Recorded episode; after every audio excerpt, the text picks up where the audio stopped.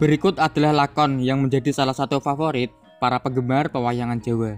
Kelahiran Sang Wiji Sejati, tokoh pewayangan Jawa yang bisa dibilang paling sakti, karena merupakan tempat di mana dewa tertinggi Sang Hyang Wenang selalu berada, Bambang Wisanggeni atau Bambang Wisanggeni. Berikut ringkasan ceritanya secara singkat. Simak terus, jangan kemana-mana.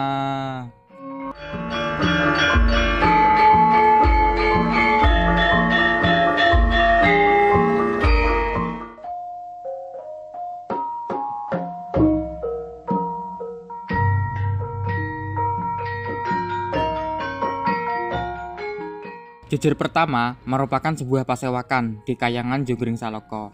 Ada Sang Hyang Jagat Noto atau Sang Hyang Giri Pratingkah atau Sang Hyang Betoro Guru.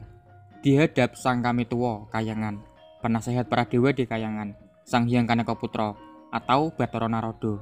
Juga hadir Betoro Yamudipati dan Betoro Indro dalam pasewakan tersebut.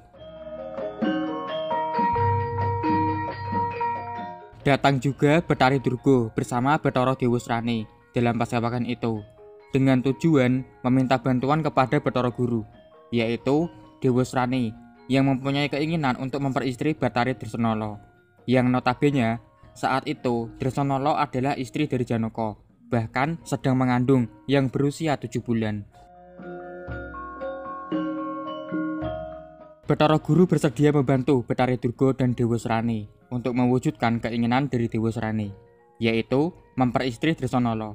Padahal itu adalah perbuatan yang salah. Maka dipanggillah Betoro Bromo, ayah dari Dresonolo. Lalu disampaikan oleh Betoro Guru kepada Betoro Bromo agar memisahkan Dresonolo dan Janoko di hari itu juga. Akan tetapi keputusan Betoro Guru sempat diingatkan oleh Betoro Narodo, bahkan sangat ditentang, yang dilanjutkan dengan Betoro Narodo juga menasehati Betoro Bromo agar dengan saksama saat menerima perintah, jika benar laksanakan, dan jika dikira kurang benar maka agar jangan serta-merta menuruti perintah begitu saja. Betoro Guru kembali menegaskan perintahnya kepada Betoro Bromo untuk hari itu juga harus memisahkan Dresonolo dan Janoko, dengan ancaman jika Betoro Bromo menolak maka akan menghukum dan mengutuknya menjadi cacing tanah. Karena ketakutan, Betoro Bromo segera pamit untuk melaksanakan perintah tersebut. Betoro Narodo sangat tersinggung akan kelakuan Betoro Guru yang malah membela angkara murka dan semena-mena dengan kekuasaannya, lalu menyatakan berhenti menjadi dewa dan berpesan agar bersiap akan hukum karma yang akan diterima oleh Betoro Guru karena telah menanam bibit angkara murka. Segeralah Betoro Narodo meninggalkan Kayangan. Pasewakan selesai, Betoro Guru dan Betari Durga masuk ke Daton Kayangan. Para dewa lain yang menjadi saksi kembali ke kayangannya masing-masing.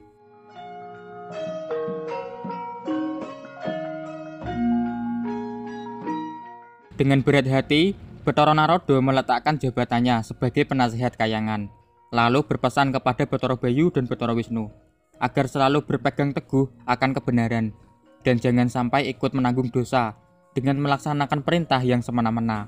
Maka turunlah Betoro Narodo ke bumi dan menjadi pertapa di sebuah pertapan yang bernama Cokrowolo, mengubah namanya menjadi Begawan Kumbolo Resi.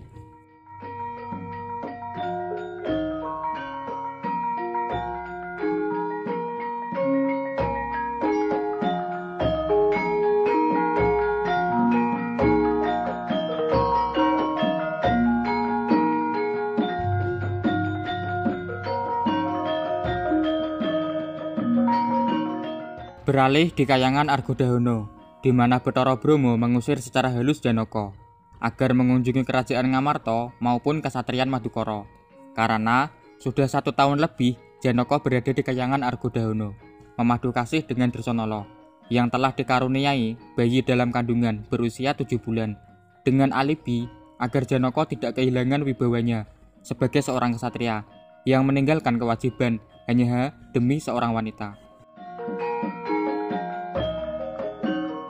Merasa tersinggung dan terusik jiwa kesatrianya, Janoko langsung pamit dan meninggalkan Kayangan Argodahono. Dresonolo protes akan kelakuan ayahnya. Namun, Betoro Bromo menjelaskan hanya melaksanakan tugas dari Sang Hyang Jagat Noto. Segera pergi pula Dresonolo untuk menghadap penguasa Kayangan, Sang Hyang Jagat Noto.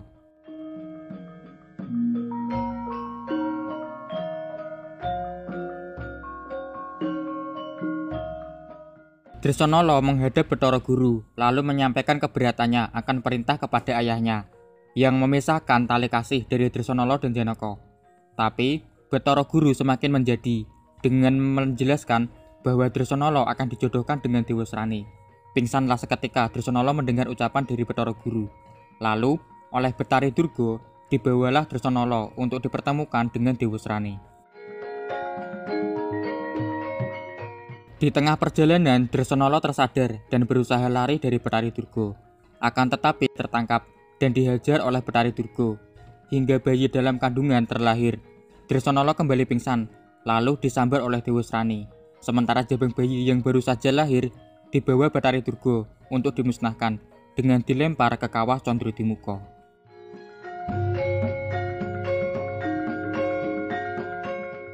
Menyaksikan kelakuan para dewa yang semena-mena, Sang Hyang Wenang turun tangan, yang diikuti oleh Semar, masuk ke dalam Kawah Candradimuka. Oleh Sang Hyang Wenang, si jabang bayi dijadikan Sang Wiji Sejati, yaitu dimanapun ia berada, maka disitulah ada Sang Hyang Wenang. Lalu disaksikan oleh Semar, jabang bayi diberi nama Wisanggeni dan kelak akan dipanggil Wisanggeni, Bambang Wisanggeni. Juga dijelaskan Wisanggeni diwenangkan sebagai Satria Dugal Kewarisan. Oleh Semar, Wisanggeni disiram air gigi yang berkhasiat membuat Wisanggeni langsung tumbuh menjadi seorang remaja. Lalu dijelaskan bahwa dirinya bernama Wisanggeni dan yang dihadapi Wisanggeni adalah pamannya. Jadi Wisanggeni hanya menurut kepada Semar.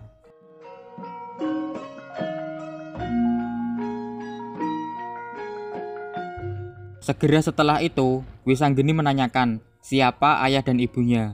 Nah, di sini sebenarnya Semar sudah tahu, akan tetapi terlebih dahulu hendak memberi pelajaran kepada para dewa yang semena-mena. Semar mengaku tidak tahu, tapi memberi petunjuk, dewa pasti tahu, dan meminta agar Wisanggeni bertanya kepada dewa. Jika dewa tidak bisa menjawab, maka tidak layak disebut sebagai dewa, dan langsung hajar saja. Segeralah Wisanggeni menuju Kayangan, dan terus diawasi oleh Semar.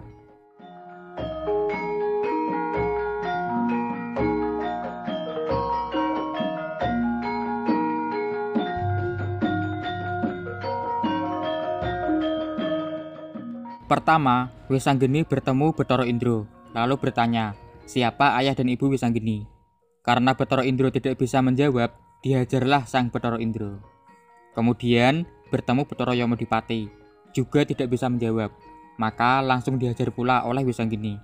Sampai akhirnya, bertemu Raja Para Dewa, Betoro Guru, yang juga tidak bisa menjawab pertanyaan dari Wisanggeni. Wisanggeni sangat kecewa, apa gunanya menjadi dewa jika tidak tahu apa yang terjadi kepada para titahnya. Merasa tersinggung, Betoro Guru menghantamkan ajian guntur geni dan ajian guntur angin kepada Wisanggeni. Karena tidak mempan, Betoro Guru ketakutan dan lari. Semar menyusul, lalu meminta Wisanggeni untuk terus mengejar Betoro Guru sampai dapat.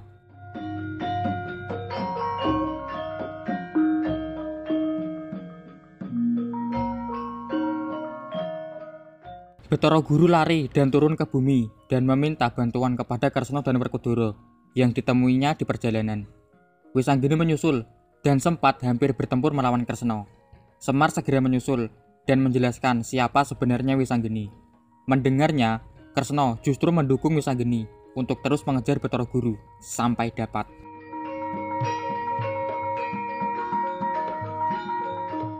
Di Pertapan Cokrowolo, Janoko yang diusir dari Kayangan dan dipisahkan dari istrinya menyatakan untuk menghabiskan sisa hidupnya di Pertapan Cokrowolo bersama Begawan Kumbolo Resi. Segera datang Betoro Guru, lalu meminta agar Betoro Narodo membuka penyamarannya untuk melindungi Betoro Guru. Menyusullah Wisanggeni bersama Semar. Kemudian Sang Hyang Wenang menunjukkan diri dari tubuh Wisanggeni. guna menghukum Betoro Guru, hukuman secara kadewatan yang tentunya sangat berat dan hanya dua dewa ini yang mengetahui hukuman tersebut.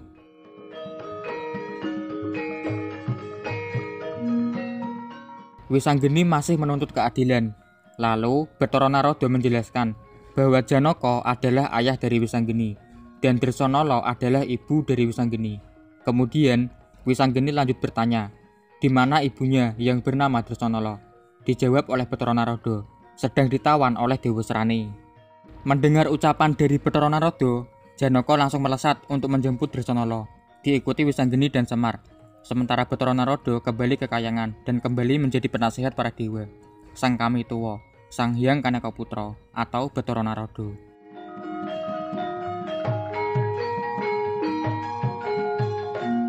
Dewasrani yang menawan Dresonolo terus memaksa agar Dresonolo mau diperistri olehnya.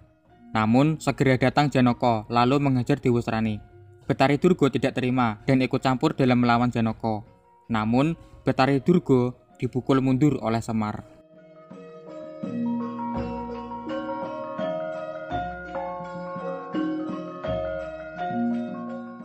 Dresonolo kembali bersama Janoko dan Wisanggeni. Datang juga Kresno dan Werkudoro yang sebenarnya diutus oleh Prabu Dermokusumo untuk mencari Janoko, dan semua telah terlaksana. Lakon sudah terang benderang. Silahkan komentar seputar ringkasan lakon Wisanggeni lahir ini. Subscribe juga agar tidak ketinggalan video-video terbaru seputar pewayangan Jawa. Mohon maaf karena banyak kesalahan. Cukup sekian dulu, semoga terhibur dan semoga bermanfaat. Sampai jumpa lagi.